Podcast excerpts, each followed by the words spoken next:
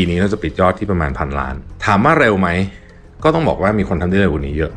นะครับบางธุรกิจเขาเริ่มต้น 2 ปีก็ได้พันล้านละบางธุรกิจก็จะใช้เวลานานกว่านี้นะครับถามว่าพันล้านนี่เยอะไหมสำหรับธุรกิจผมก็ต้องตอบว่าก็ไม่ได้เยอะมาก มีคนที่ขายได้เยอะกว่าเราหลายแบรนด์ แต่ถามว่าภูมิใจไหมต้องบอกว่าภูมิใจ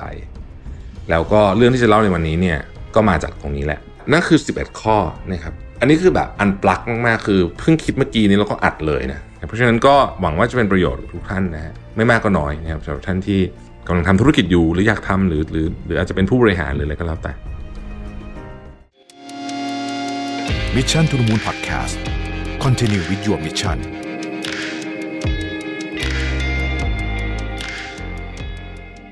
ค้นหาและตั้งค่าความสมดุลในแบบของคุณเอง ด้วย Mission to the Moon Balance Planner 2024 Find Your Harmony สั่งซื้อได้แล้ววันนี้ที่ Line Official Account at Mission to the Moon โลกที่หมุนไปข้างหน้าทุกวันนะครับแล้วก็เทคโนโลยีที่เปลี่ยนแปลงอย่างรวดเร็วอยู่ตลอดเวลาเนี่ยเราในฐานะคนทำธุรกิจเจ้าของกิจการที่ทำแบรนด์มาหลายปีเนี่ยเราจะต่อสู้แล้วก็อยู่กับการเปลี่ยนแปลงของกระแสโลกนี้ได้อย่างไรนะครับบางทีอาจจะถึงเวลาแล้วที่เราต้องคิดถึงเรื่องของการรีแบรนด์นะครับ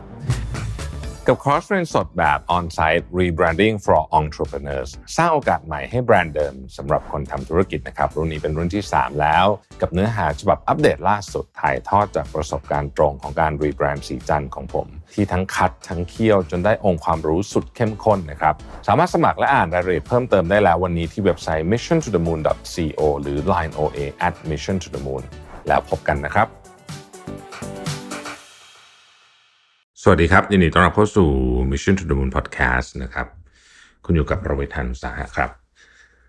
เอ่อตอนนี้เป็นตอนที่ค่อนข้างพิเศษนะใครที่เป็นคนทำธุรกิจหรือว่าจริง ๆ อยู่ในองค์กรที่ที่คุณมีส่วนในการตัดสินใจเป็นผู้บริหารอะไรเงี้ยนะฮะหรือว่าวันในอนาคตวันหนึ่งคุณอยากจะทำอะไรของตัวเองเนี่ยนะฮะเซฟเก็บไปเลยก็ได้นะเพราะว่าผมคงไม่ได้พูดแบบนี้บ่อยๆเอาจริงๆแล้วเนี่ยเรื่องราวที่จะเล่าในวันนี้เนี่ย หลายคนเขาไม่ค่อยเล่ากัน เพราะว่าเขารู้สึกว่ามันเป็นเทรดซีเครตอะไรแบบนี้ แต่ว่าจริงๆ ผมก็ไม่รู้สึกขนาดนั้นนะเออผมคิดว่าเล่าได้นะฮะแล้วก็ผมก็ยังเชื่อว่าของพวกนี้มันเป็นสิ่งที่เป็นความรู้ที่ถ้าส่งต่อไปให้คนอื่นได้เนี่ย มันก็จะเป็นเรื่องที่ดีกับทั้งผู้ให้และผู้รับนะครับวันนี้จะพูดเรื่องการทำธุรกิจแบบละเอียดในเวอร์ชันอัปเดตโอเค มันก็มีมีของที่แบบ ไม่ได้เปลี่ยนเยอะ แต่ของที่เปลี่ยนก็มี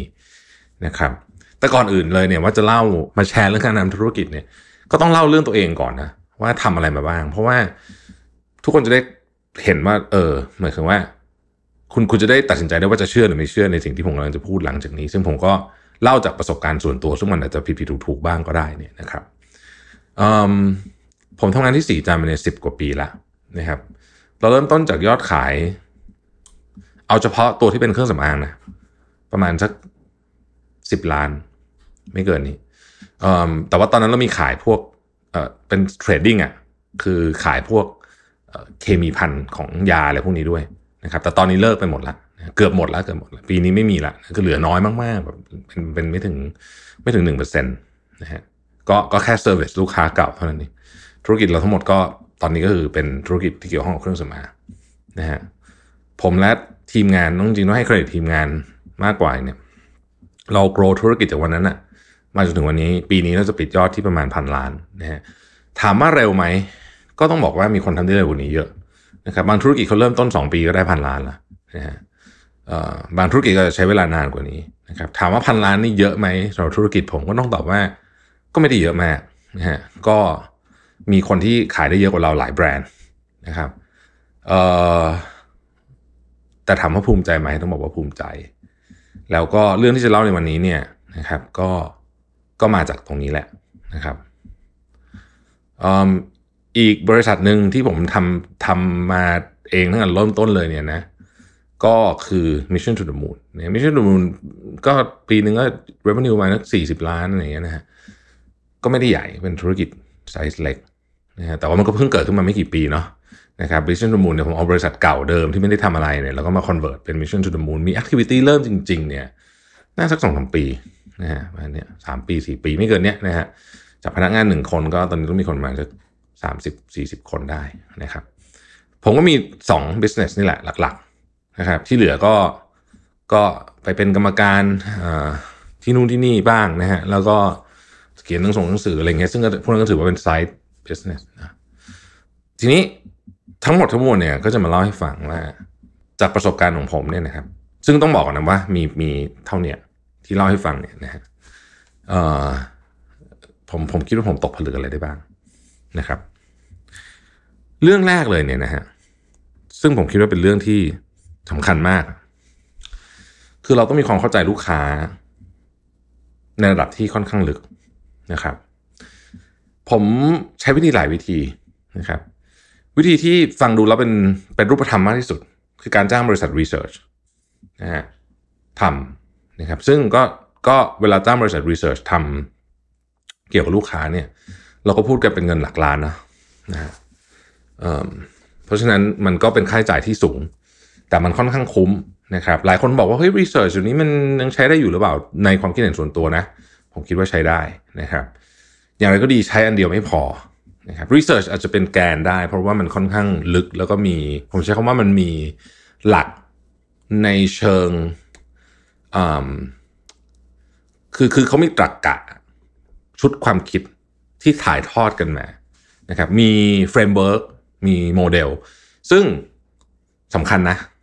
สมัยก่อนเนี่ยผมจะเป็นแบบช่วงหนุ่มๆกว่านี้นะ ผมจะเป็นแบบ โอ้ยเราไม่สนใจ framework เหมือนในตำราเลยนะทำแบบ โอ้เราแบบใช้ใจทำอะไรมันคือ เอาจริงนะแบบนั้นไม่ค่อย work นะครับ มันต้องมี framework บ้างนะฮะแต่ไม่ได้บอกว่าคุณจะโอ้โหถม framework มาเยอะแยะนะไม่ใช่นะ แต่ว่าต้องมีบ้างนะครับนี่คือ part ที่หนึ่งนะครับ part ที่สองเนี่ยคือโซเชียลมีเดียนะครับคุณจะใช้โซเชียลมีเดีย monitoring tools ก็ได้นะครับซึ่งก็ดีนะฮะคนใช้นะครับคุณจะมีใช้นะฮะอย่างของเมืองไทยก็มีเยอะนะฮะ Wisesight อะไรพวกเนี้ยนะฮะก็ใช้ได้เอออย่างไรก็ดีเนี่ยสิ่งที่ผมคิดว่าสำคัญไม่แพ้กัน คือ ตัว CEO และผู้บริหารเนี่ยต้องคอย search โซเชียลมีเดียใน keyword ที่เกี่ยวข้องกับเราอยู่เสมอ อันนั้นนะมันเป็น raw emotional นะ ผมใช้คำนี้นะขออนุญาตใช้ภาษาอังกฤษด้วยนะ เพราะว่าคือมันเป็นอารมณ์ร้อนๆของลูกค้าจริงนะฮะเรา search keyword ของคู่แข่ง keyword ของเราเนี่ย เราจะเห็นเลยว่าเราณขณะนี้เนี่ยอยู่ประมาณไหน เออผมไม่เล่น Twitter หมายความว่าผมไม่ทวีตมาหลายปีแล้วนะครับแล้วผมไม่ได้อ่าน Twitter ด้วย แต่ว่าผมเข้า Twitter ทุกวันเพื่อไป search keyword พวกนี้ศรีจันทร์และศศิและชื่อแบรนด์คู่แข่งทั้งหลายนะฮะ search หมดเลยนะครับไปดูว่าเขาพูดอะไรกันบ้าง ลูกค้าพูดถึงอะไรกันบ้างนะครับวันวันหนึ่งเนี่ยผมก็ใช้เวลาไปอยู่พอสมควรนะเพื่อจะไป search ข้อมูลพวกนี้นะครับนี่ก็เป็นอีกหนึ่ง voice นะฮะที่ที่ใช้ได้นะครับ ผมลบ Twitter ออกจากมือถือไปแล้วนานมากแล้วนะฮะแต่ว่าก็ยังใช้บนเดสก์ท็อปอยู่ แล้วก็ใน Facebook กลุ่มเองผมก็ไปสิงๆอยู่ตามกลุ่มต่างๆนะฮะเวลามีเอนเซอร์ท่านไหนโพสเกี่ยวข้องกับเรื่องพวกเนี้ยผมก็จะเข้าไปอ่านดูว่าเออลูกค้าเนี่ยเขาพูดถึงแบรนด์พูดถึงอะไรกันบ้าง อันที่สามคือ Market Survey นะครับเอออันนี้ผมก็ทำอยู่เรื่อยๆนะฮะก็ชอบไปเดินนะไปเดินดูว่าแบบเราทำ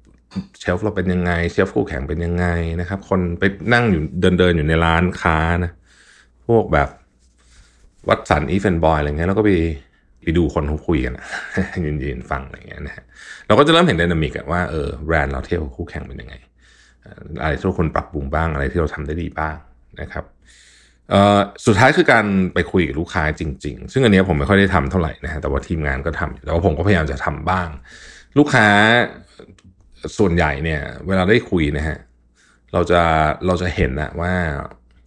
ความรู้สึกของเขาจริง ๆ เลยอะต่อแบรนด์เราเนี่ยเป็นยังไงนะครับไม่ได้ผ่านแค่ report อย่างเดียวเนี่ยพวกนี้ก็มีประโยชน์มาก ทั้งหมดทั้งมวลนี้คือการทำความเข้าใจลูกค้าเนาะที่ผมคิดว่าก็ยังเป็นส่วนสำคัญอยู่นะครับ ลูกค้าเปลี่ยนไปเรื่อยๆเราก็เปลี่ยนเร็ว ก็เป็นธรรมชาติที่เราจะต้องพยายามที่จะแอบตามไป อันนั้นคืออันแรกนะฮะเรื่องที่สองนะครับเป็นเป็นเรื่องที่เออเราไม่ค่อยพูดถึงนะครับ ผมรวมสามเรื่องไว้ในในในเรื่องเดียวกัน คือเรื่องการเงินเรื่องกฎหมายและเรื่องความเสี่ยงนะครับ ธุรกิจขนาดเล็กอะ SME อะเราไม่ค่อยมีเวลาทำเรื่องพวกนี้เท่าไหร่ ไม่ค่อยได้ใส่ใจมากๆนะแต่จริงๆแล้วมันสำคัญมาก พอไซส์ธุรกิจเริ่มใหญ่ขึ้นมาเราจะพบว่าหลายครั้งเนี่ยไอ้สามอย่างเนี้ยนะฮะถ้าทำไม่ดีนะฮะ สร้างความเสียหายได้เยอะมาก คือไม่รัดกลุ่มอะใช้คำนี้แล้วกันนะฮะ ทั้งสามอย่างเนี้ย คือมันต้องมันต้องใช้คำว่า ระแวดระวังภัยอยู่เสมอนะครับ เพราะฉะนั้นถ้าเรายังไม่มีคนทำ in-house นะฮะ เราต้องจ้างคนข้างนอกทำ การปล่อยปละละเลยในสามเรื่องนี้เนี่ย ถือเป็นความเสี่ยงที่สูงมากนะครับ ส่วนตัวผมเนี่ยนะฮะ คิดว่าเรื่องการเงินก็ก็คือเรื่องที่มันมันจะเป็นตัวที่สะท้อนเหมือนเหมือนการตรวจสุขภาพอะนะฮะเหมือนการตรวจสุขภาพถ้าทีมการเงินแข็งนะครับอย่างตอนนี้ทีมทีม finance accounting ผมเนี่ยค่อนข้างแข็งแข็งแรงแข็งแกร่งมากนะฮะถ้าทีมการเงินของเราแข็งเนี่ยเหมือนเรามีการมอนิเตอร์สุขภาพของบริษัทอยู่ตลอดเวลา เขาจะเป็นคนที่เห็นว่า เอ้ย ตรงเนี้ย มันมีความเสี่ยงนะ มีความผิดปกตินะ ควรระมัดระวังนะครับ เพราะฉะนั้นเนี่ย เรื่องพวกนี้เอ่ออย่ารอให้เกิด เหมือนสุขภาพคนนะครับ ถ้ามันเจ๊งไปแล้วนะ มันมันป่วยพังไปแล้วเนี่ย มันเอาคืนมายากมาก ๆ เลยนะ แล้วแล้วการเอาคืนเนี่ย ต้นทุนของการเอาเอาพวกนั้นกลับคืนมาเนี่ย มันสูงมากจริงนะครับ เปรียบเทียบกับ เราป้องกันไว้ก่อน นะครับ การเงินกฎหมายและความเสี่ยง อันเนี้ยเป็นสิ่งที่ถ้าดีไซน์ดีๆ สามารถช่วยป้องกันเหตุการณ์ร้ายๆ ที่อาจจะเกิดขึ้นกับเราในอนาคตได้เยอะมากนะครับเรื่องที่3ครับหัวใจสำคัญของการบริหารองค์กร คือการบริหารคนนะฮะผมรู้ซึ้งเรื่องนี้มากขึ้นเรื่อยๆ ว่าถ้าเราบริหารทีมงานของเราได้ดี นะครับนั่นก็หมายถึงว่าองค์กรของเราเนี่ยจะไปได้ดี แปลว่าอะไร แปลว่าหนึ่งคือไอ้คำพูดที่อาจจะฟังดูเฉยๆ เช่น การสร้างความสมัคคีในทีมอะไรพวกนี้เนี่ยนะฮะจริงๆแล้วเป็นเรื่องที่สำคัญมากนะครับเอ่อเรื่องการสร้างความสามัคคีในทีมนะครับการให้ทีมมองเป้าหมายเดียวกัน ไม่ทะเลาะกัน ไม่โยนความผิดกันไปกันมา ให้เห็นว่าจริง ๆ แล้วเนี่ย ทุกคนเนี่ยมีส่วนรับผิดชอบในเรื่องนี้เรื่องเรื่องอะไรก็ตามเนี่ยนะฮะด้วยกันทั้งสิ้นนะครับ อย่างเงี้ยยกตัวอย่างนะ เป็นเรื่องสำคัญมากนะครับการรีคูดคนที่เหมาะสมเข้ามาการอะไรเงี้ยเข้ามาเนี่ยนะครับเป็นเรื่องที่สำคัญมากดังนั้นเนี่ยผมเลยมีความเชื่อจริง ๆ ว่าในองค์กรที่ดีเนี่ยนะครับ คุณจะต้องมี HR ที่ค่อนข้างแข็งแรงนะอันนี้อันที่หนึ่งเพราะว่า HR เขาเป็น first line of defense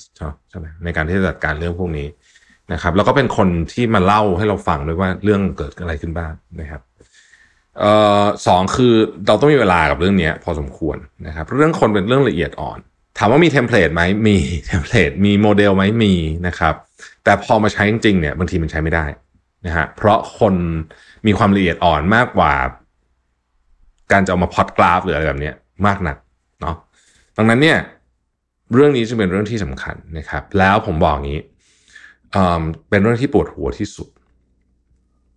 ผู้บริหารหลายคนเคยพูดกับผมนะบอกว่าอยากทำงานอย่างเดียวอะไม่อยากยุ่งเรื่องคนเลยได้ไหมคำตอบคือไม่ได้นะครับ และนี่เป็นหน้าที่หลักด้วยของผู้บริหารทั้งหลายทุกคนนะฮะไม่ใช่เฉพาะ CEO นะครับ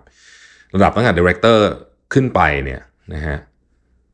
เรื่องนี้สำคัญมากจริงๆนะครับหรือจริงๆตั้งแต่ Manager ขึ้นไปเลยด้วยซ้ำเนี่ยนะฮะมันต้องเก่งงานด้วยเก่งคนด้วยนะครับจะทำงานอย่างเดียวไม่ดูเรื่องคนเลยเนี่ยอันนั้นเป็นสาย specialist นะครับ ไม่ได้ เรื่องคนเป็นเรื่องที่ละเอียดอ่อนมาก ๆ แล้วก็ยากมากนะฮะเพราะฉะนั้นเนี่ยผมก็เลยค่อนข้างเชียร์นะให้ผู้บริหารอย่างน้อยที่สุดเนี่ยนะครับ อ่านหนังสือจิตวิทยา คุณอาจจะไม่ต้องไปโรงเรียนก็ได้นะฮะแต่ถ้าเรียนได้ก็ดีนะผมชอบมากเลยนะวิชาจิตวิทยาเนี่ยแต่อย่างน้อยคุณต้องอ่านหนังสือเกี่ยวกับเรื่องนี้ คุณต้องเข้าใจคนมากขึ้น เข้าใจตัวเองมากขึ้น เข้าใจทีมงานมากขึ้น เข้าใจคนอื่นมากขึ้น แล้วมันจะช่วยฮะมันจะช่วยให้การบริหารงานของคุณเนี่ย มันราบรื่นมากขึ้น ถ้านะครับ ไม่มีเวลาทำคือ ถ้ามีเวลาและคิดว่าคุณจะต้องทำอะไรมากที่สุดนะฮะก่อนในสภาวะที่คุณรู้สึกว่ามันงานเยอะเต็มไปหมดเนี่ยเรื่องคนเนี่ยเป็นเรื่องที่ต้องทำก่อนนะฮะถัดมาคือเรื่องเงินสองเรื่องนี้เป็นเรื่องที่ต้องโฟกัสก่อน ถ้าสองเรื่องนี้ค่อนข้างดีเนี่ยนะฮะมันคือระบบอะสองเรื่องมันคือระบบนะมันคือซิสเต็มถ้าสองเรื่องนี้ค่อนข้างดีเนี่ย เรื่องที่เหลือมันไม่ค่อยจะมีประเด็นใหญ่โตละ มีแหละ แต่ว่ามันสามารถเคลียร์ได้แต่ต้องสองเรื่องนี้มันเป็นพื้นฐาน ถ้าสองเรื่องนี้ไม่ดีนะฮะที่เหลือมันจะไม่ดีเป็นหมดคุณลองนึกดูนะครับ คุณอยู่ในในบริษัทที่ดีมากทุกโกแบบ แบบธุรกิจคุณนี่สุดยอดเลย แต่คุณมีคนโกงอยู่แค่นี้เดี๋ยวคุณก็เจ๊งได้ ต่อให้ธุรกิจคุณดีแค่ไหนก็ตาม Product คุณดีแค่ไหนก็ตามนะฮะผมคงไม่ต้องยกตัวอย่างเราเห็นกันมาเยอะแล้วนะครับ ข้อที่สี่ครับ ธุรกิจที่เหนื่อยที่สุด จากความคิดเห็นของผม คือธุรกิจไซส์ไม่เล็ก แต่ยังไม่เริ่มเป็นธุรกิจใหญ่นะครับ เอางี้ก่อน ธุรกิจที่ค่อนข้างไปในไซส์ที่ค่อนข้างเล็กเลยเนี่ย มันจะมีมุมไม่ใช่ทุกอันนะ แต่หลายอันเขามีมุมที่เขาอยู่ของเขาได้ ผมยกตัวอย่างนะครับ สมมติผมชอบยกตัวอย่างนี้มากเลย คุณเป็นเชฟเก่งมาก คุณทำ chef's tableวันละรอบสองรอบนะฮะคุณมีลูกค้าประจำ แล้วคุณลูกค้าชอบคุณมากชอบมากินกับคุณมาก แค่นี้คือ เราเห็นร้านแบบนี้เยอะมากนะในกรุงเทพนะฮะร้านพวกนี้เต็มทุกวันนะฮะคือ ถามว่าธุรกิจเขาไซส์ใหญ่ไหมไม่ได้ใหญ่หรอกในเชิงของรายรับนะแต่ว่าอยู่ได้สบายแล้วก็กำไรดีด้วย พวกนี้กำไรดีมาก เพราะว่าเขาสามารถชาร์จราคาแพงๆได้นะครับเขาก็จะมีมุมของเขาที่เขาอยู่ได้นะฮะถามว่าจะเป็นจะต้องขยายสาขาไหมไม่เป็นอะ ก็ ธุรกิจก็ดีมาจิ้นก็ดีมาจิ้นก็ดีหมายถึงว่า สมมติผมยกตัวอย่างนะครับ ร้านร้านหนึ่งเนี่ยที่ผมรู้จักเนี่ยนะปีหนึ่งเนี่ยเขากำไรเป็นสิบล้านนะนะฮะนี่คือจ่ายเงินเดือนตัวเองด้วยนะไม่ใช่ว่าไม่ได้จ่ายเงินเดือนตัวเองจ่ายเงินเดือนตัวเองแบบพอสมพอเหมาะพอเหมาะพอสมแล้วด้วยนะฮะกำไรเป็นสิบล้านนะฮะหรือคุณไปดูนักข่าวหลายคนที่เขาตั้งบริษัทนะ บริษัทเขาเนี่ยผมเคยไปดูไม่ไม่ยกชื่อกันแต่ผมคิดว่าหลายท่านอาจจะพอนึกออกนะฮะเอ่อ revenue ปีหนึ่งเนี่ย เกือบเกือบร้อยล้านนะฮะกำไรครึ่งหนึ่งกำไรหลังหักภาษีแล้วนะนี่คือที่ส่งงบให้กับเขาเรียกว่าอะไร DBD อะที่เราไปดูงบใน DBD อะนะฮะ DBD มันมันคือกรมพัฒนาธุรกิจการค้านะครับก็คือเขาจะทุกคนส่งงบไปแล้วเขาไปดูได้นะนี่คือนี่คือกำไรหลังหักภาษีแล้วนะ สมมติ revenue 90ล้านนะยอดขาย90ล้านกำไรหลังหักภาษีคือ40ล้านเนี่ยคุณคิดดูคือมันเยอะมาก นี่แสดงว่า เขาต้องหักทุกอย่างหมดแล้วนะฮะจ่ายเงินดงเงินเดือนเรียบร้อยแล้วเนี่ยยังเหลือตั้ง40ล้านเนี่ย ถามว่าต้องขยายไหมถ้าเป็นแบบนี้คำตอบสำหรับผมคิดว่าไม่มีความจำเป็นต้องขยายเนาะเพราะว่าคือโหคุณรักษาตรามาจิ้นได้ดีขนาดนี้เนี่ยแป๊บเดียวก็ก็คุณก็มีเงินเก็บหลายร้อยล้านพันล้านได้นะฮะได้นะนะก็ก็เห็นว่าธุรกิจที่ไซส์ค่อนข้างไปในทางเล็กเนี่ย ไม่ค่อยมีปัญหานะครับ ไม่ใช่ไม่ค่อยมีปัญหาขอโทษขอโทษบางอันมี แต่มันมีโอกาสมีมุมแล้วกัน ที่คุณสามารถจะไปอยู่ที่ที่เหมาะสมกับคุณได้ ร้านทำผมดัง ๆ ที่มีสาขาเดียวหรือสองสาขาเนี่ยผมคิดว่าตัวเลขก็จะเป็นอะไรอย่างเงี้ยยอดขายไม่ได้เยอะ แต่ว่ากำไรคือแบบมโหฬารมากนะเห็นแล้วตกใจ อันนี้คือธุรกิจไซส์ที่ไปทางเล็กเขาจะมีมุมของเขาได้ แต่ก็ไม่ใช่ทุกอันที่มีได้นะ ผมไม่ได้บอกว่าธุรกิจเล็กทุกอันสามารถทำแบบนี้ได้ไม่ใช่ แต่เขาจะมีมุมที่ไปแบบนี้ได้นะครับธุรกิจขนาดใหญ่นะครับธุรกิจขนาดใหญ่เนี่ยนะครับมี economy of scale นะครับ มีความสามารถในการเจรจากับ supplier นะครับ มีอำนาจต่อรองสูง มี connection มีนู่นมีนี่เยอะ เพราะฉะนั้นทำธุรกิจเนี่ยได้เปรียบอยู่แล้วนะครับ เราก็เห็นอยู่แล้วว่าธุรกิจขนาดใหญ่ในเวลาทำธุรกิจได้เปรียบ ไอ้ที่เหนื่อยเนี่ยคือขนาดตรงไซส์ตรงกลางกลางนะครับ ซึ่งก็คือธุรกิจ SME ส่วนใหญ่นะฮะ ธุรกิจ SME ส่วนใหญ่เนี่ยยังไม่ใหญ่พอที่มี economy of scale ที่ที่ที่เรียกว่าได้น้ำได้เนื้อ แต่ในขณะเดียวกันเนี่ยโอ้โหคู่แข่งเยอะมากๆ เพราะมันเป็นพื้นที่ที่คนอยู่เยอะที่สุดนะครับ แล้วความแตกต่างมันจะเริ่มไม่ค่อยมีแล้ว เพราะคนอื่นก็ทำได้คนนั้นก็ทำได้นะครับ สิ่งที่เป็นเรียกว่าเป็นสิ่งที่คุณแบบ คือถ้าเกิดคุณจะขยายธุรกิจได้ สมมติร้านอาหารคุณจะขยายธุรกิจได้เนี่ย แน่นอนคุณไปผัดอาหารทุกที่ไม่ได้ ดังนั้นคุณต้องทำเป็นมาตรฐาน standardize ไอ้ standardize อันนี้คุณทำได้คู่แข่งก็ทำได้ แต่ถ้าเกิดคุณทำอาหารคนเดียวเนี่ยเชฟคู่แข่งอาจจะทำลำบากหน่อย หรือร้านที่เป็นเชนมาแข่งกับคุณเนี่ยจะแข่งยาก แต่เมื่อไหร่ก็ตามคุณก็เป็นเชนเขาก็เป็นเชนเนี่ยนะฮะเอ้ยของแบบนี้มันเริ่มทำใกล้ๆกันได้อะนะครับ สู้กันเริ่มมีการเอ่อ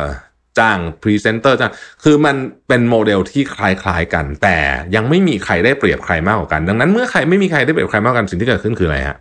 สิ่งที่เกิดขึ้นก็คือ คนก็จะเริ่มแข่งราคากันนั่นเองนะครับแล้วก็จะกลายเป็นธุรกิจแบบดุเดือดแดงเดือดนะฮะเพราะว่า differentiation มันไม่เยอะ และการสร้างความแตกต่าง ในไซส์ธุรกิจขนาดกลางถามว่าทำได้ไม่ได้นะครับ แต่ว่าทำยากกว่าทำยากกว่าการเป็นธุรกิจขนาดเล็กไปเลย หรือว่าใหญ่ไปเลย ทีนี้ มันก็มีรีเสิร์ชอันหนึ่งของ m c k เคนซี่ซึ่งผมเคยอ่านแล้วผมก็จำได้ เขาเขียนไว้บอกว่าเออขนาดของธุรกิจเนี่ยในแต่ละประเทศนะครับ ถ้าไม่ได้พูดถึงประเทศที่แบบ เป็นประเทศยากจนมากๆเลยเนี่ยนะครับ ประเทศกลางๆขึ้นมาก็คือตั้งแต่แถวๆเราเนี่ยนะฮะไปจนถึงประเทศขนาดที่ค่อนข้างร่ำรวยเนี่ยไซซิ่งธุรกิจที่เรียกได้ว่าเป็นธุรกิจขนาดเริ่มใหญ่ ผมใช้คำว่า small corporate แล้วกัน คือเป็น corporate ละ แต่ว่าเป็น corporate ขนาดยังเล็กอยู่นะครับ แต่ถ้าเทียบกับธุรกิจทั่วไปนี่คือใหญ่มากแล้วเนี่ย ตัวเลขของยอดขายต่อปีนะครับ ของธุรกิจที่เป็นลักษณะผลิตและขายนะผลิตสินค้าและขายเนี่ยนะฮะเพราะว่าแต่ละธุรกิจมันไม่เหมือนกันนะเทรดดิ้งก็จะเยอะกว่านี้ ธุรกิจที่เป็นผลิตและขายเนี่ยตัวเลขยอดขายต่อปีที่เริ่มจะเห็นว่าสามารถมีพละกำลังในการสร้างความแตกต่างในเชิงของ economy of scale ในเชิงของอะไรที่เราพูดไปเมื่อกี้ได้เนี่ยนะฮะคือ 100 ล้านเหรียญขึ้นไป บางประเทศคือ 150 ล้าน บางประเทศแถวๆอาจจะ 180แถวๆนี้นะครับ ดังนั้น จนกว่าไซส์ธุรกิจ revenue ของเราต่อปีจะถึง 100 ล้านเหรียญเนี่ยซึ่งตอนนี้ก็คือ 3,500 ล้านบาทเนี่ยนะฮะก่อนหน้านั้นเนี่ยยังเหนื่อยตลอด และการคอมแมนเอ่ออย่างอื่นพวก economy of scale อะไรเงี้ยจะยังทำได้ไม่เต็มที่นะครับแต่เมื่อเมื่อผ่านจุดนั้นไปแล้วเนี่ยจะเริ่มทำได้ง่ายขึ้นนะฮะอำนาจต่อรองจะสูงขึ้นเยอะนะครับนี่คือความจริงของชีวิตนะฮะข้อต่อมาคือเทคโนโลยี เราต้องใช้อย่างชาญฉลาดนะครับทุกวันนี้เนี่ยเทคโนโลยีอย่างเช่นมาเทคต่างๆ พวกนี้เนี่ยมีประโยชน์มากๆนะฮะมีประโยชน์มากๆ ผมเองตอนนี้เรียนคอร์ส performance marketing อยู่นะฮะแล้วก็รู้สึกว่าเออมันมีคือมันมีอะไรให้ทำเยอะมากแล้วมันมีมันมี คือใช้คำว่า automation อะคือคำว่า automation เราไม่ได้นึกถึงหุ่นยนต์มามาทำอะไรกันนะ แต่หมายถึงว่าหลาย ๆ อย่างที่เราเคยต้องใช้คนทำอะมันสามารถถูกทำได้ โดยระบบและทำเป็นแบบหนึ่งต่อหนึ่งด้วยสามารถกำหนดได้ว่าโอเค ถ้าคนนี้เขาคลิกอันนี้ใส่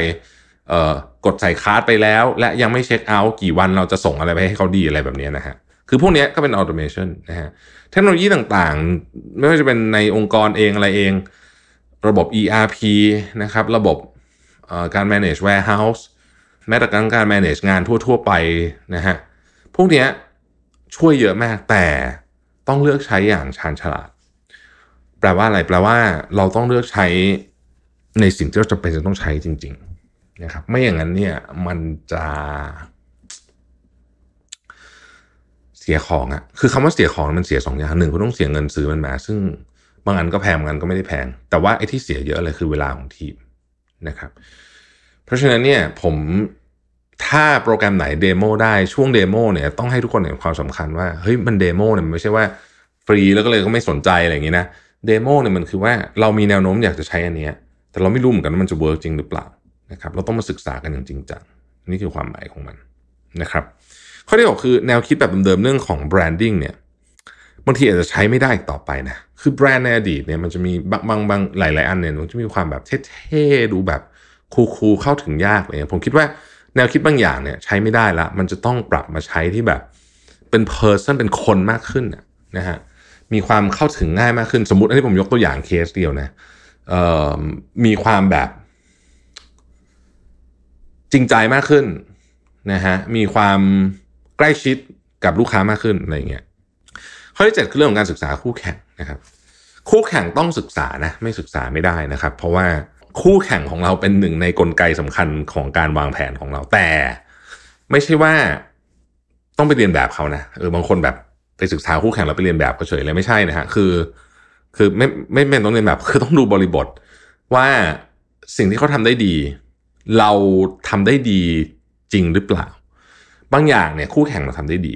นะครับ แล้วก็เป็นเป็นของที่แบบแล้วเฮ้ยมันทำได้ดีขนาดนี้อะไรเงี้ย แต่เราไปทำอาจจะเจ๊งก็ได้นะฮะต้องพิจารณาดีว่าทำไมเขาถึงทำได้ดีต้องถามคำถามนี้นะครับมันอาจจะเป็นเพราะว่าแบรนด์เขาแข็งภาพลักษณ์แบรนด์เขาดีหรือเปล่า หรือเขามีเทคโนโลยีอะไรบางอย่างที่เราไม่มีหรือเปล่า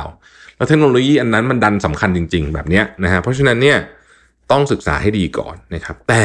ผมจะบอกว่าการศึกษาคู่แข่งหลาย ๆ ครั้งเนี่ยก็ก๊อปปี้ของเขามาได้นะ หมายถึงว่าวิธีคิดของเขาอะนะฮะแต่อย่างที่ผมบอกก็ต้องพิจารณาก่อนว่า เราควรจะเลือกทำอะไรนะครับ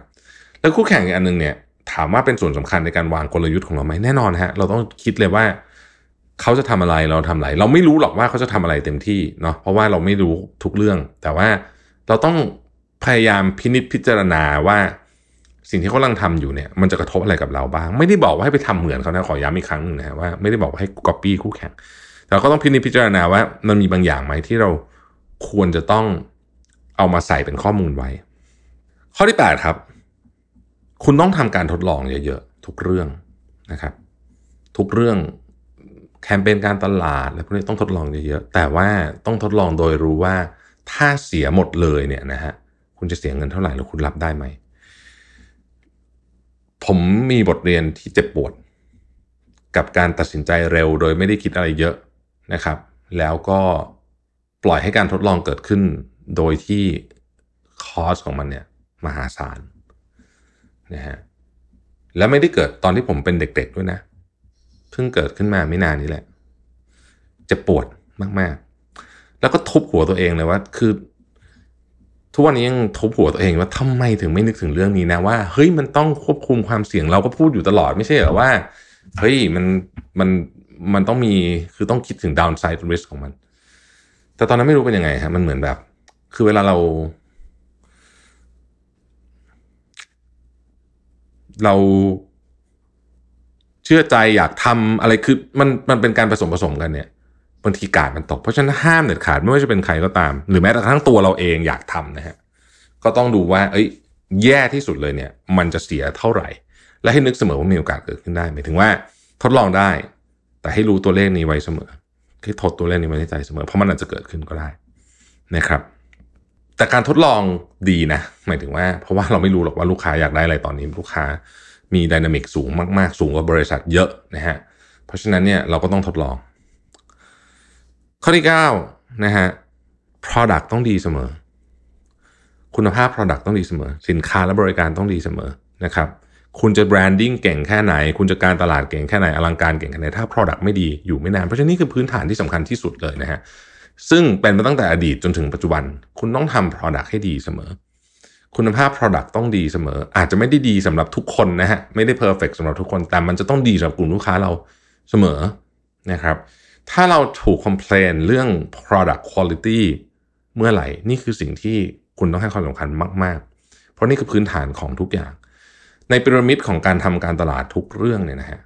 ถ้าเริ่มต้นที่ product ที่ไม่ดีแล้วเนี่ย ในที่สุดพีระมิดจะพัง ผมไม่ได้บอกว่ามันจะสร้างไม่ได้นะ สร้างได้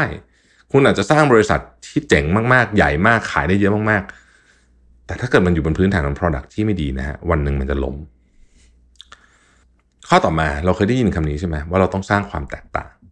นะครับ แต่ผมขอเติมนิดหนึ่งมันต้องเป็นความแตกต่างที่ลูกค้าแคร์ด้วย และความแตกต่างไม่จำเป็นต้องอยู่ที่ product level นะครับ หลายคนมักนึกถึงความแตกต่างที่ product level อย่างเดียวหมายถึงว่า เราจะต้องสร้างความแตกต่างที่สินค้าให้ได้ อย่างเงี้ยคือสมมุติคนอื่นทำได้ขนาดนี้ เราต้องทำให้ได้มากกว่าเยอะกว่าเลยซึ่งบางทีไม่เป็นนะครับ หลายครั้งที่ product level เนี่ยมันสร้างความแตกต่างยากละเพราะว่าสินค้ามันอาจจะไม่ได้มีอะไรนวัตกรรมนวัตกรรมอะไรมากมายขนาดนั้นอยู่แล้ว หรืออาจจะมีนวัตกรรมแต่ลูกค้าไม่แคร์ ลูกค้าไม่ได้ให้ราคากับตรงนั้นนะฮะดังนั้นเนี่ยการสร้างความแตกต่าง จึงทำได้หลายที่ ในบุคลิกของแบรนด์ก็เป็นวิธีการสร้างความแตกต่าง เราอาจจะสร้างความแตกต่างในแบรนด์เลเวลได้นะครับหรือสร้างความแตกต่างในเชิงของ emotional engagement แปลว่าความรู้สึกที่ลูกค้ามีต่อเรา เขารู้สึกยังไงกับแบรนด์เรานะครับและแบรนด์คู่แข่งทำไม่ได้ ผมยกตัวอย่างนะฮะผมเคยฟัง Phil Knight พูดเกี่ยวกับเรื่องไนกี้นะครับ พิธีกรเขาก็ถามมาบอกว่าเออไนกี้เนี่ยคุณคุณอยากจะสร้าง Product เป็นยังไงอะไรนู่นนี่อะไรอย่างเงี้ยนะ Phil Knight ตอบแบบนี้ฮะ บอกว่าเราก็อยากจะสร้างรองเท้าวิ่งที่ดี อันนี้แน่นอน แต่สิ่งที่เราอยากเป็นมากกว่า คือเราอยากเป็นคนที่ ตอนที่คุณตื่นไปวิ่งตอนตีสี่ครึ่งฝนตกหนาว คุณใส่เสื้อโค้ทออกไปวิ่งทุกวันเพราะคุณรู้ว่าเนี่ยคือสิ่งที่คุณต้องทำสิ่งแรกในตอนเช้า เราอยากเป็นคุณคนที่ ยืนเชียร์คุณอยู่ตรงตรงทางตรงเสาไฟที่ผมจำได้เออมันมีคำว่าเสาไฟอยู่นะตรงตรงเสาไฟที่คุณวิ่งผ่านไปอะเราอยากเป็นคุณยืนตบมือให้คุณอยู่ เงียบๆอย่างเงี้ยนะฮะคือคือคือ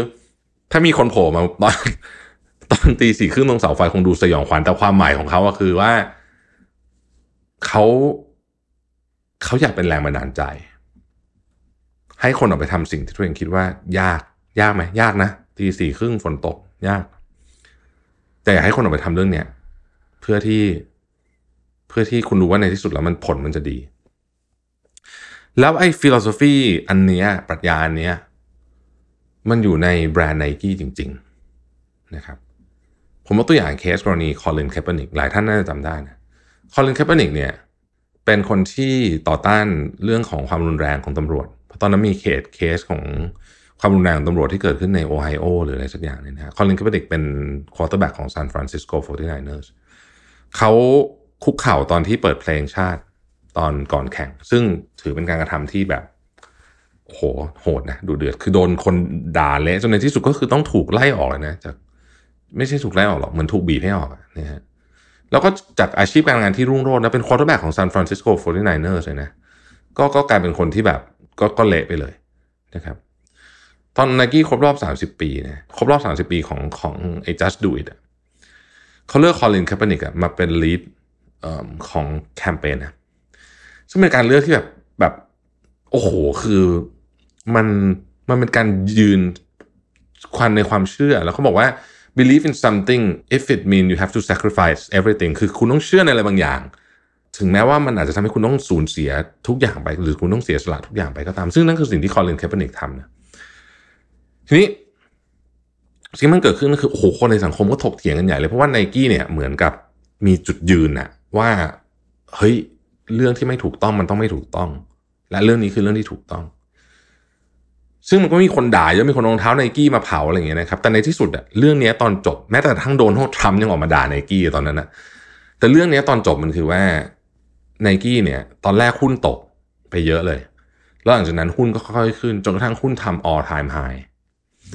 ในในช่วงเวลานั้นนะที่แคมเปญกำลังรันอยู่นะฮะเเพราะว่าในที่สุดลูกค้าเลือกละว่า เฮ้ย ฉันจะอยู่กับแบรนด์นี้ละฉันชอบ ฉันชอบวิธีคิดของแบรนด์นี้ จะสังเกตว่ารองเท้าวิ่งของไนกี้ก็อาจจะไม่ได้ดีกว่ารองเท้าวิ่งของคู่แข่ง ในความเป็นจริงแล้วเนี่ย ผมคิดว่าเทคโนโลยีของรองเท้าวิ่งตอนเนี้ยอันนี้ในฐานะคนวิ่งนะครับ ถ้าคุณไม่ได้วิ่งแบบ โอ้โหแบบสองชั่วโมงครึ่งอะไรเงี้ยนะ full marathon นะ ผมว่าใกล้เคียงกัน ขึ้นอยู่กับคุณชอบลักษณะแบบไหน หมายถึงว่า character ของรองเท้าแบบไหน แต่ถามว่าเทคโนโลยีที่อยู่ข้างในนั้นน่ะระหว่างไนกี้และแบรนด์คู่แข่งอื่น ๆนะครับ มันต่างกันชนิดที่แบบฟ้ากับเหวเลยไหมเนี่ย ผมคิดว่าไม่ ผมคิดว่าไม่นะครับไอ้แผ่นคาร์บอนคาร์บอนอะไรที่ไนกี้ใช้คนอื่นเขาทำได้ ไม่มีปัญหาเลยนะฮะเอ่อแต่สิ่งที่อาจจะแตกต่างก็คือเรื่องเนี้ย นะฮะซึ่งมันไม่ได้แตกต่างใน product level เนาะมันแตกต่างในในแบรนด์แล้วก็ customer engagement level ซึ่งทำยากกว่า แต่ว่าถ้าเกิดว่าคุณทำอย่างต่อเนื่องเพียงพอ แล้วคนเห็นนะว่ามันต่อเนื่องเพียงพอเนี่ย คนก็จะเชื่อนะครับถามว่าไนกี้มีเรื่องมีข่าวแย่ๆไหมมีนะเรื่องใช้แรงงานเด็กเลยจำได้ไหมตอนนั้นอะที่โรงงานที่ซัพพลายเออร์เขาใช้อะ แต่เขาก็จัดการได้นะ ตอนนั้นแต่ว่าหมายถึงว่าเขาไม่ใช่ว่าโอ้โหเขาแบบดีเลิศประเสริฐไม่มีข่าวอะไรเลยเนี่ยไม่ใช่นะ มันก็มีเหมือนกัน เพียงแต่ว่าผมจะบอกว่า สิ่งที่ความสร้างความแตกต่างอะไม่จำเป็นจะต้องอยู่ที่ product level เสมอไป ในกรณีนี้เป็นการพิสูจน์เนี่ยอย่างเรื่องของ n i กี้เป็นต้นนะครับ ข้อสุดท้ายฮะสิ่งที่ผู้บริหารควรมีมาก ๆ คือ connection ในมุมมองของ connection เนี่ยนะฮะมันมีสองอย่าง ที่ทำได้หนึ่งคือเมื่อมีโอกาสช่วยเหลือคนโดยไม่ต้องหวัง ช่วยเหลือใครก็ได้โดยที่ไม่ต้องหวังอะไรตอบแทน ในวงการหรือนอกวงการก็ได้ คุณจะสร้างคอนเนคชันสองคุณต้องมีฝีมือ แล้วให้คนอื่นเขาเห็นว่าเฮ้ยคุณมันเจ๋งว่าเรื่องเนี้ยนะฮะแล้วคอนเนคชันก็จะสร้างถูกเกิดขึ้นมานะครับ ผมทำทั้ง Mission to the Moon ทั้งสี่จันมาเนี่ยนะฮะผมมีผู้คนช่วยเหลือมามากมายนะต้องบอกอย่างนี้นะฮะเยอะมาก แล้วก็จะไม่ไม่ได้คนช่วยเหลือ ไม่ว่าจะเป็นลูกค้า ไม่ว่าจะเป็นครอบครัว ไม่ว่าจะเป็นทีมงาน คืออย่างคุณพ่อคุณแม่ผมเนี่ย เป็นโอ้โหเป็นกองเชียร์ที่ยอดเยี่ยมมากๆ เป็นทั้งกองเชียร์ทั้งพี่เลี้ยงทั้งทุกอย่างเลยนะฮะคือแบบ คุณพ่อคุณแม่ผมนี่แบบโอ้โหเป็น big emotional support เขารู้ว่างานนี้มันไม่ง่าย นะฮะแต่เขาเป็น big emotional support คือคือดีมากนะฮะแล้วก็ช่วยหลายๆเรื่องผมก็ไปปรึกษาท่านนะเรื่องงานเรื่องอะไรพวกนี้นะฮะก็ช่วยให้ผ่านกันมาได้ แล้วแล้วก็มีอีกหลายคนนะครับ พี่ๆหลายคนที่อย่างสมมติพี่ๆที่แบงค์ที่ผมรู้จักเนี่ยหลายท่านเนี่ยก็ช่วยเหลือกันมานะฮะเรื่องเวลาผมมาต้องต้อง ต้องจัดการเรื่องเงินต้องอะไรพวกเนี้ยนะฮะก็ได้แรงสนับสนุนจากหลายคน นะครับ ก็ต้องขอบคุณแล้วลูกค้าน่ารักมาก ๆ เลยนะลูกค้านี่แบบน่ารักมากนะฮะนั่นแหละนั่นคือ 11 ข้อนะครับ อันนี้คือแบบอันปลักมากๆ คือเพิ่งคิดเมื่อกี้นี้แล้วก็อัดเลยนะคือไม่ได้มีแบบไม่ได้มีอะไรมาก่อนหน้านี้เลยนะครับ เพราะฉะนั้นก็หวังว่าจะเป็นประโยชน์กับทุกท่านนะฮะในไม่มากก็น้อยนะครับสำหรับท่านที่ออยากจะกำลังทำธุรกิจอยู่หรืออยากทำหรือหรือหรืออาจจะเป็นผู้บริหารหรืออะไรก็แล้วแต่นะครับ อะเราปิดท้ายด้วยการขายของนิดนึงนะครับ ตามสูตรนะฮะคือคือที่พูดมาทั้งหมดเนี่ยคือผมรู้สึกว่ามันมีมันมีเรื่องหนึ่งที่ถ้าเกิดว่าจะพูดได้ละเอียดมาก ๆ เลยเนี่ยนะฮะคือคอร์สผมกำลังจะเปิดสอนชื่อ rebranding for entrepreneurs รุ่นที่ 3 นะฮะอันเนี้ยเนื้อหาแบบจัดเต็มอัปเดตมาก ๆ คือเราจัดมา 2 รุ่นแล้ว แต่เราเว้นสักพักหนึ่งมันก็มีอะไรใหม่เยอะมากโดยเฉพาะเรื่องมาเทคแล้วผมก็รวบรวมอะไรมาเยอะเต็มไปหมดเลยเนี่ยนะฮะก็เรียนสดออนไซต์วันที่ 17 กับ 24 พฤศจิกายนนี้นะครับ ถ้าสนใจนะฮะเข้าไปเว็บไซต์ mission to the moon co หรือว่า line oa นะครับ at mission to the moon ได้นะคือมาคอร์สนี้ผมให้หมดเลยทุกเรื่องที่ทำมาตลอดเนี่ยนะครับเป็น 10 กว่าปีเนี่ยนะฮะแล้วผมเชื่อว่าเนื้อหามันจะแบบเอาไปใช้ได้จริงอะนะไม่ไม่ไม่ไม่ได้ให้แค่ framework เฉยๆนะครับ แล้วก็ ถ้ามันเรียนเสร็จแล้วรู้สึกว่าอยากคุยกันต่ออะไรเงี้ยนะฮะก็เดี๋ยวเรานัดเป็น session กันต่อได้เดี๋ยวผมจัดให้ให้ทีมงานจัดได้อีกสามารถคุยกันต่อได้ถ้าเกิดว่าในในห้องมันเวลาไม่พอนะครับ เอาล่ะนะครับ ก็ประมาณนี้นะฮะก็อุ้ยลืมแจกของลืมแจกของโอเคโอเค วันนี้เนื่องจากเป็นตอนที่แบบอินจัดเลยนะฮะแล้วก็รู้สึกว่าเป็นตอนที่เอ่อผมเนี่ย คือคือผมชอบตอนนี้เป็นพิเศษนะครับเพราะฉะนั้นวันนี้เราจะแจกรางวัลไปเอ่อสิบรางวัลนะครับ เราจะมีสีจัน Bright and Bloom นะครับสิบรางวัลนะครับ เดี๋ยวให้สมมูลสมมูลคือแอดมินของเราเนี่ยนะฮะเลือกชื่อของท่านที่มาคอมเมนต์เสร็จแล้วติด hashtag MTTM Mission to the Moon นะครับ เสร็จแล้วเดี๋ยวสัปดาห์หน้าเนี่ยเราจะไปประกาศผลกันใน YouTube Community สำหรับท่านที่มาคอมเมนต์ใน YouTube นะครับสำหรับช่องทางอื่นก็ ต้องขออภัยด้วยต้องขอคอมเมนต์ใน YouTube เพราะว่าเราไม่สามารถที่จะช่องทางอื่นมันไม่มีคอมเมนต์นะโอเคเอ้คนนี้พูดจาวนไปวนมาเป็นไรเนี่ยโอเคนะครับ ก็ขอให้ทุกท่านโชคดีนะฮะแล้วเดี๋ยวเราพบกันนะครับ สวัสดีครับ Mission to the Moon Podcast Continue with your mission